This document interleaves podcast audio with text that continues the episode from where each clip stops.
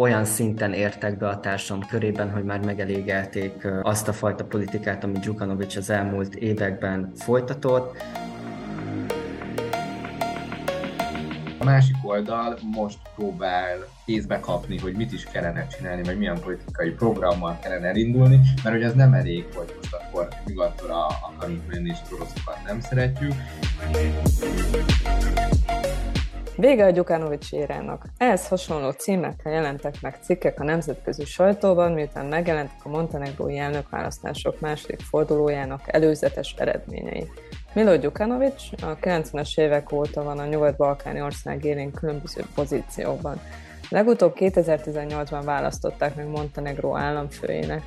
Azóta azonban ő és a pártja, a Szocialisták Demokratikus Pártja egyre gyengében szerepeltek a parlamenti és önkormányzati választásokon. Az elnökválasztások eredményének fényében fogjuk most elemezni a montenegrói politikai helyzetet és kilátásokat. Szeretettel köszöntöm a hallgatóinkat, ez itt a Kilátás, a Magyar Külügyi Intézet podcast csatornája,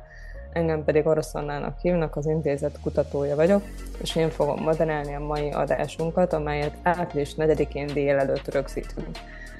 A témán kifejtésében ketten lesznek a segítségemre, Ördög Tibor, a Nemzeti Közszolgálati Egyetem Európa Tanulmányok Tanszékének egyetemi docense, és Német Ferenc kollégám, a Magyar Külügyi Intézet kutatója, és a Balkánnal és a posztszovjet régióval foglalkozó kutatási programnak a vezetője. Sziasztok! Üdvözöllek titeket is a mai adásban! A március 19-i első fordulóban még Gyukánovics szerezte meg a legtöbb szavazatot, 35%-ot elérve. A második helyen Jakov Milatovics, az Európa Most elnevezésű mozgalom jelöltje, korábbi gazdasági miniszter végzett 29%-kal, így ők ketten mehettek tovább az április másodikán megtartott második fordulóra. Itt azonban az előzetes eredmények szerint Milatovics meggyőző fölénnyel nyerte meg a voksolást. Hogy látjátok, meglepetés volt ez az eredmény, vagy számítani lehetett erre? Tibor? Én is üdvözlök minden kedves hallgatót. Engem egy kicsit meglepett azért az arány, ami talán született, vagy előzetes arány, amiről beszélhetünk a választás eredményeképpen. Én sokkal szorosabb eredményre számítottam a második fordulóban, Viszont úgy tűnik, hogy a montenegrói lakosoknak egy jelentős része úgy gondolta, hogy egy új erőnek és egy új politikusnak, személyiségnek próbál majd lehetőséget és bizalmat is adni. Én úgy számoltam, hogy azért Gyukánovitnak főleg a rendszer lejtése következtében azért nagyobb lesz a százalék aránya, amit sikerül majd megszereznie, ez a majd 40 százalék, azért elég alacsony, és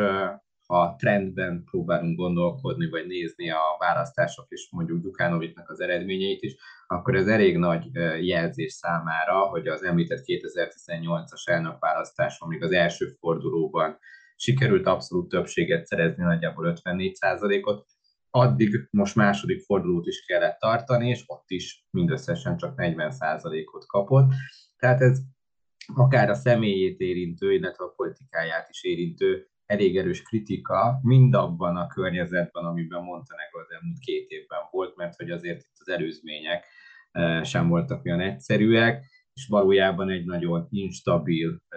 politikai berendezkedés volt mindennek a hátterében. Tehát azt sem tudjuk elmondani, hogy az eddigi uh, kormányzó többség, aki, aki adta a jelöltünket, aki nyert, a mostani elnökválasztáson, sem az volt, aki nagyon erős tetteket tudott megvalósítani, illetve a polgároknak egy, egy biztos és egy fejlődő, főleg gazdasági szempontból is növekvő környezetet tudott volna biztosítani. Tehát valójában nekem kicsit furcsa a helyzet, mert hogy itt, itt azt látom, hogy egy, egy bizalmat, egy felhatalmazást kapott a mostani jelölt valójában, de egy kritika, egy nagyon erős kritika is megfogalmazódott az eddigi Gyukánovics érával kapcsolatban. Nem hiába most már három évvel ezelőtt a parlamenti választásokon is arról beszéltünk, hogy véget ért a DPS-nek a, a egyeduralma talán, és új időszak kezdődik. Hát ez elég nyögvenyerősen induló időszakot jelentett az elmúlt két évben, aminek még nem tudjuk, milyen lesz most az elnök személyét érintő jövőképe is, a tettekben, de azért az mindenképpen látszik, hogy Montenegro viszonylag marad az eddigi nyugati orientáció mentén, és ez a kampányban is világosan látszott, hogy bármelyik jelölt is nyert, nem az orosz pártiság vagy a szerb pártiság lesz az, ami felerősödhetne, hanem maradnak a nyugati úton és a nyugati szövetségesi rendszerben. Ilyen szempontból én is egyetértek Tiborral, és köszöntöm a hallgatókat én is. Ugyanis én is arra gondoltam, hogy a második fordulóban sokkal szorosabb lesz a Dzsukanovics-Milatovics közötti arány, Habár, uh, ahogyan a legtöbb nyugati szakértő is megjósolta, egyet kell értenem ezekkel a véleményekkel,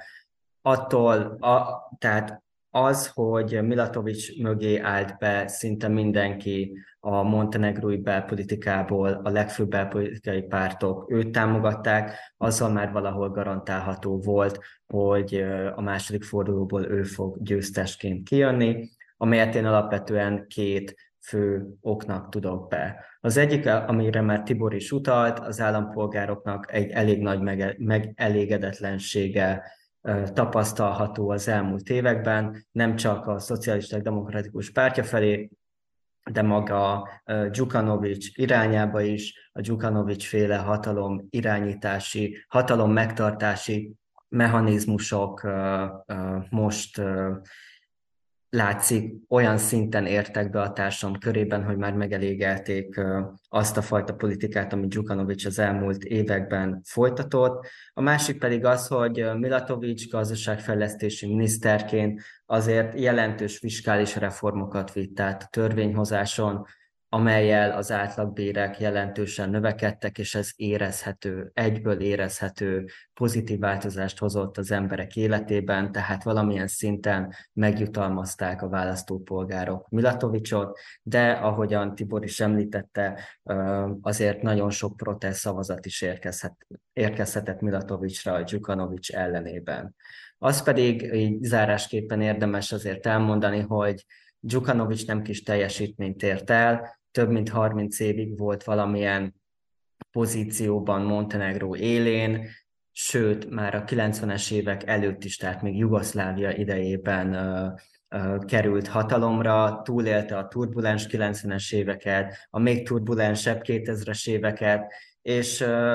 abszolút elfogadta a, az április másodikai verességét, tehát egyelőre azért én nem mondanám azt, hogy ő véglegesen ki fog vonulni a politikából, de ezt a vereséget nagyon stílusosan fogadta el, ami, ami nyilván azután, hogy három évtizedig hatalmon volt, ez valami, amit meg kell említenünk. Többször ugye szóba jött már ugye Milatovics személye, aki ugye most jelentős fölénnyel nyert. Mi az, amit róla kell tudni, illetve, mi, illetve a mozgalomról magáról, ami ugye végül is megnyerte ezt az elnökválasztást. Ugye eredetileg nem is Milatovicsot indították volna, hanem a korábbi pénzügyminiszter Milojkos Pajicsot és ugye voltak arról is hírek, hogy hát azért fúrták meg az, előző, az első jelöltnek a, az indulását, mert hogy tartott tőle Gyukanovics. Tehát mit kell tudni akkor a, a, ezekről a jelöltekről, illetve hogy nem volt kontraproduktív egyébként Gyukanovics próbálkozása, hogy megfúrja, ha egyáltalán valósak ezek a hírek, de hogy megfúrják ezt a az első jelöltet, mert végül is lehet, hogy csak még jobban maga ellen hergelte a közvéleményt, illetve akár a protest szavazókat, vagy azokat, akik nem feltétlenül mondjuk ebbe az irányba szavaztak volna. Én nem tartom annyira kontraproduktívnak, inkább, inkább látszott az, hogy Dzsukanovicsnak illetve magának a szocialista, szocialisták demokratikus pártjának van egy nagyfajta félelme, nem, ér, nem érezték az elnökválasztás előtt biztonságban a pozíciójukat, illetve Dzsukanovics számított arra, hogy egy felfokozott verseny fog kialakulni az elnökválasztás során, és hát ebben az elnökválasztási kampányban, illetve versenyben is azért az érzelmek, indulatok nem maradtak a háttérben. Szóval ezt abszolút nem tartom ilyen szempontból meglepőnek. Amit az Európa Most mozgalomról érdemes tudni, illetve magáról a, a leendő új köztársasági elnökről, az az, hogy Jakov Milatovicsot nevezhetjük a montenegrói Kirill Petkovnak is, hogyha követik a hallgatóink a bolgár belpolitikát, akkor elég sok hasonlóságot fedezhetünk fel a két politikus között. Milatovics is fiatal, egy új, friss lendületet hoz, illetve hozott a montenegrói belpolitikába, nyugati egyetemeken tanult és szocializálódott, egy erős gazdasági fókusszal rendelkezik hasonlóan Kirill Petkovhoz, és éppen ezek a, a tulajdonságok lehetnek azok, amik a montenegróiak szívét úgy látszik ez az elnökválasztási kampányban, nem mellesleg a fiskális politikája mellett is sikeresen rabul ejtették. Ami pedig magát a mozgalmat illeti, az Európa Szadot, kevesebb mint egy éve, 2022 nyarán alakult ez a mozgalom, magát alapvetően szintén egy erős gazdasági fókusszal rendelkező pro-EU és pro-nyugat pártnak tekinti, amely alapvetően számít nem csak a montenegróiakra, de a kisebbségek, tehát a szerbek, albánok és bosnyákok támogatására is, ezáltal kifejezve a multietnikusságot. Amit pedig így talán viccesen el lehet mondani, eddig Dritan Abazovic volt, vagy leköszönő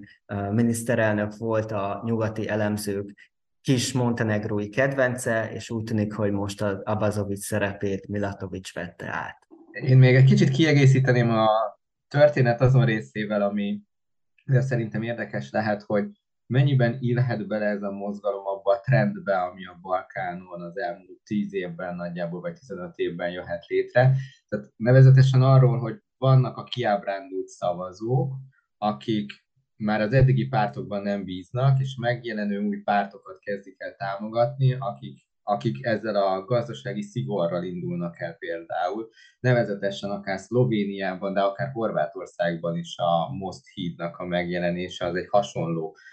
lehetett, és ott is volt egy felfutási időszak, majd egy lefutási időszaka talán ennek a pártnak. Tehát, hogy lehet, hogy Montenegróban most ért oda ez a vonat, és most ültek fel a polgárok erre a, a gazdasági szigorra, ami akár a COVID kezelés utáni időszaknak is az egyik hozadéka lehet. Úgyhogy lehet, hogy a mozgalom ebbe illik bele trendszerűen, hogyha ha meg akarjuk vizsgálni a Balkánt, illetve amit utaltál, hogy nem is ő indult volna a gazdasági miniszter Milátovitja valójában az elnökválasztáson. Ez érdekes volt, ugyanis a, a, az indulásnál még valóban a mozgalom vezetője, a pénzügyminiszter volt, aki jelöltként indult volna, és tudtommal azért zárták ki, mert hogy kettős állampolgár szerb, illetve montenegrói, és ekkor találták meg azt a részt, hogy uh, szerb állampolgár, uh, vagy kettős állampolgár nem indulhatna a tisztségért, uh, viszont ezt érdekes módon csak nála vizsgálták. Korábbi jelölteknél, akik már jelentkeztek, ott a választási hivatal ezt, ezt nem ellenőrizte még utólag sem, hogy fennáll-e vagy nem áll fenn ennek a veszélye, és szinte az utolsó pillanatban történt egy csere, tehát a közvéleménykutatások még valahol februárban is inkább a,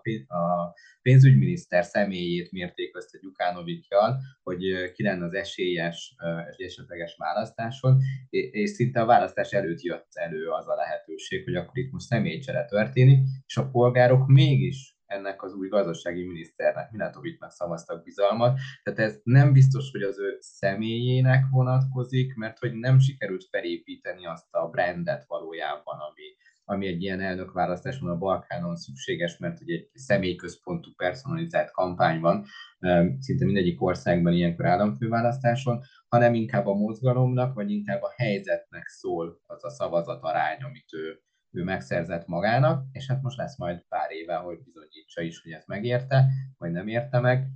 És amit Feri mondott az előző felszólalásában még érdekes, én sem írnám le Gyukánovicsot még végérvényesen, tehát azért még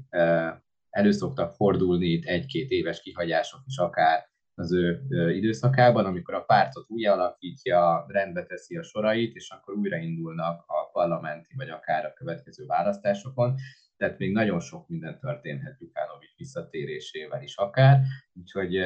sohasem szabad meglepődni, ami, ami történik Gyukánovics körül. És érdek, hát pontosan ez azért elég gyakran előfordul a Balkánon, de hogy, a, hogy az elnöki pozíció azért rendszerint ilyen ceremonálisabb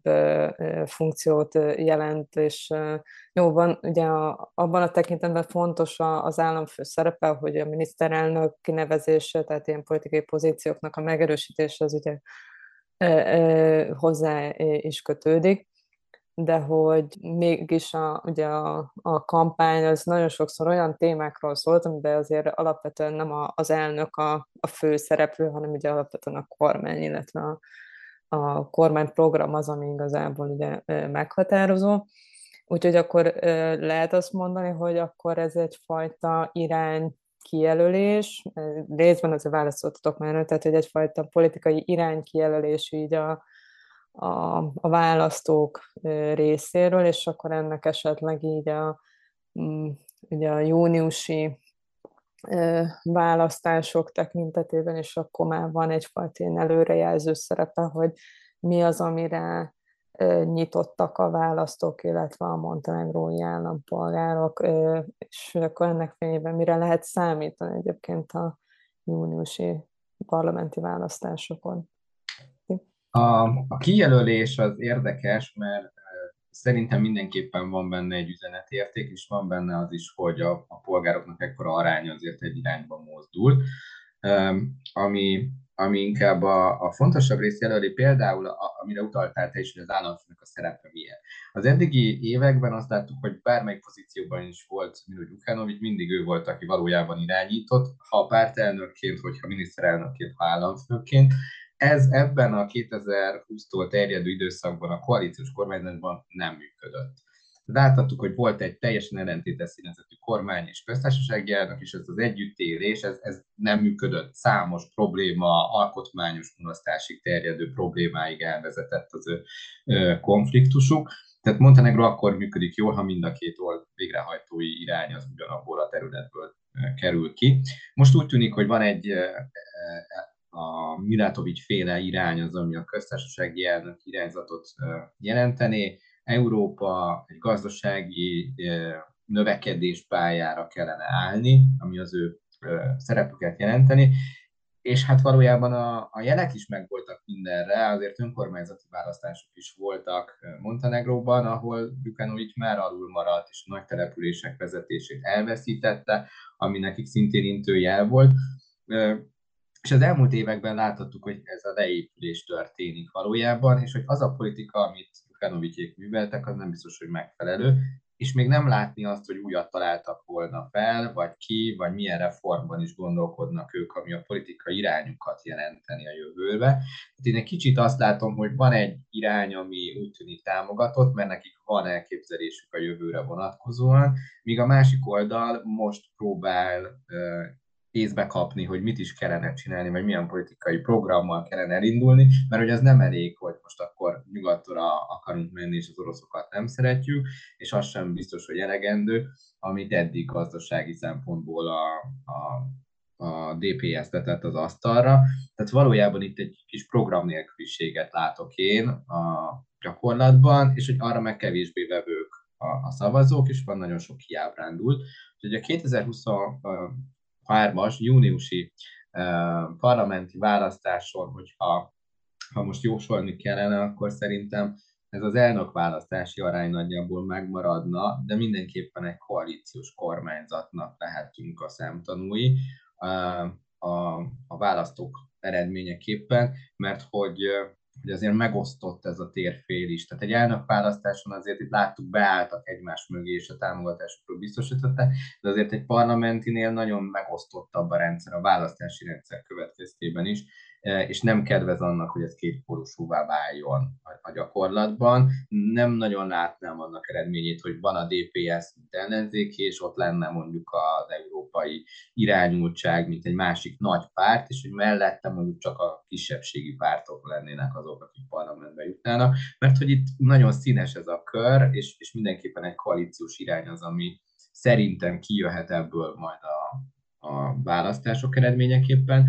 de ez egy nehéz irány fog jelenteni, mert meg kell egyezni majd abban is, hogy mit szeretnénk csinálni, és mivel már megvannak a sérelmek az elmúlt időszakból, nem biztos, hogy ez annyira egyértelmű lesz, vagy annyira sikerül mondjuk a gazdasági eh, növekedést elérni, mert hogy ez érdeksérelemmel is járhat már a meglévő eh, koalíciós partnerekkel, és nem is beszélve még arról a személyi kérdésekről is, amik ilyenkor elő szoktak jönni, és ami szintén akár bukáshoz is vezethet. Nagyon sok uh, sérelem halmozódott fel mindenképpen a montenegrói belpolitikában az elmúlt két évben, hiszen a 2020-ban kormányra került kormánykoalíció tagjai között szinte az első naptól nem volt egyetértés, csak egy-két apró kérdésben, és főleg abban, hogy a DPS, illetve Dzsukanovics hatalmát meg kell dönteni. Tehát erre nem lehetett semmilyen politikát építeni, semmilyen középtávú politikát építeni, és ez nagyon szépen meg is mutatkozott, kormányválságot követett kormányválság, és valószínűleg ez lesz a sorsa. Én azt vetíteném előre a 2023. júniusban megtartandó parlamenti választásoknak is, amikor is szerintem is az Európa Szad lesz abban a pozícióban, hogy kormányt alakítson, de nyilván koalíciós partnerek nélkül ez nem fog sikerülni. És a nagy kérdés az, hogy be fogják-e vonni az orosz, illetve szerb politikai erőket, amely nem csak az országban, de a nemzetközi kontextusban is elég nagy port fog kavarni, hogyha ez, ez megtörténik, viszont nélkülük én nem látom annak lehetőségét, hogy egy stabil kormány létrejöjjön. A másik kérdés pedig az, hogy a DPS-t azért én nem írnám le alapvetően, azért nem, mert továbbra is, a, a, ha nem az első, hanem a második legerősebb párt Montenegróban. Itt a fő kérdés az, hogy a választásokig hátralévő két-két és fél hónapban sikerül-e a DPS-nek valami újat mutatnia, esetleg megújulnia, illetve mennyire jelent nekik hátrányt esetleg az, hogyha Dzsukanovics a júniusi választásokra valamilyen pozícióba bejelentkezik. Tehát azért elég mozgalmas két hónap elé nézünk mindenképpen, és itt a fő kérdés az, hogy igen, ki mit tud ajánlani, és most már nem lehet majd, főleg nem június után, miután létrejön egy új kormány, nem lehet majd Dzsukanovicsot hibáztatni, mondjuk az elmaradt reformok miatt, vagy a megakadt EU integráció miatt. Én az mindenképp meghatározó lesz, hogy milyen lesz a parlamentbe bejutó pártoknak az aránya, mert hogyha valaki, tehát mondjuk úgy ilyen királycsináló helyzetek alakulnak ki, abból mindig ilyen instabil állapotok alakulnak, illetve hogyha sokkal nagyobb a beszél annak, hogy felbomlik a koalíció, és ilyen értelemben a, a DPS gyengülése még nehezíthet is egyébként a, a, a kormánykoalíció megalakulásában, illetve inkább az, hogy stabil kormánykoalíció jöhessen létre. Ezzel szerintem a mai adásnak a végére is érkeztünk, és nagyon köszönöm a hallgatóinknak a figyelmet, illetve Ördög Tibornak és Német Ferencnek a, a részvételt. Ez volt a kilátás, a Magyar Külügyi Intézet podcast csatornája, melynek mostani adásában a montenegrói politikai fejleményeket elemeztük az április, második elnökválasztásoknak a fényében. Kérjük, hogy a legfrissebb tartalmakért és adásokért látogassanak az intézet honlapjára, a SoundCloud, illetve a Spotify csatornájára. Még egyszer köszönöm a figyelmet, Orosz Anna voltam, és további szép napot kívánunk! thank you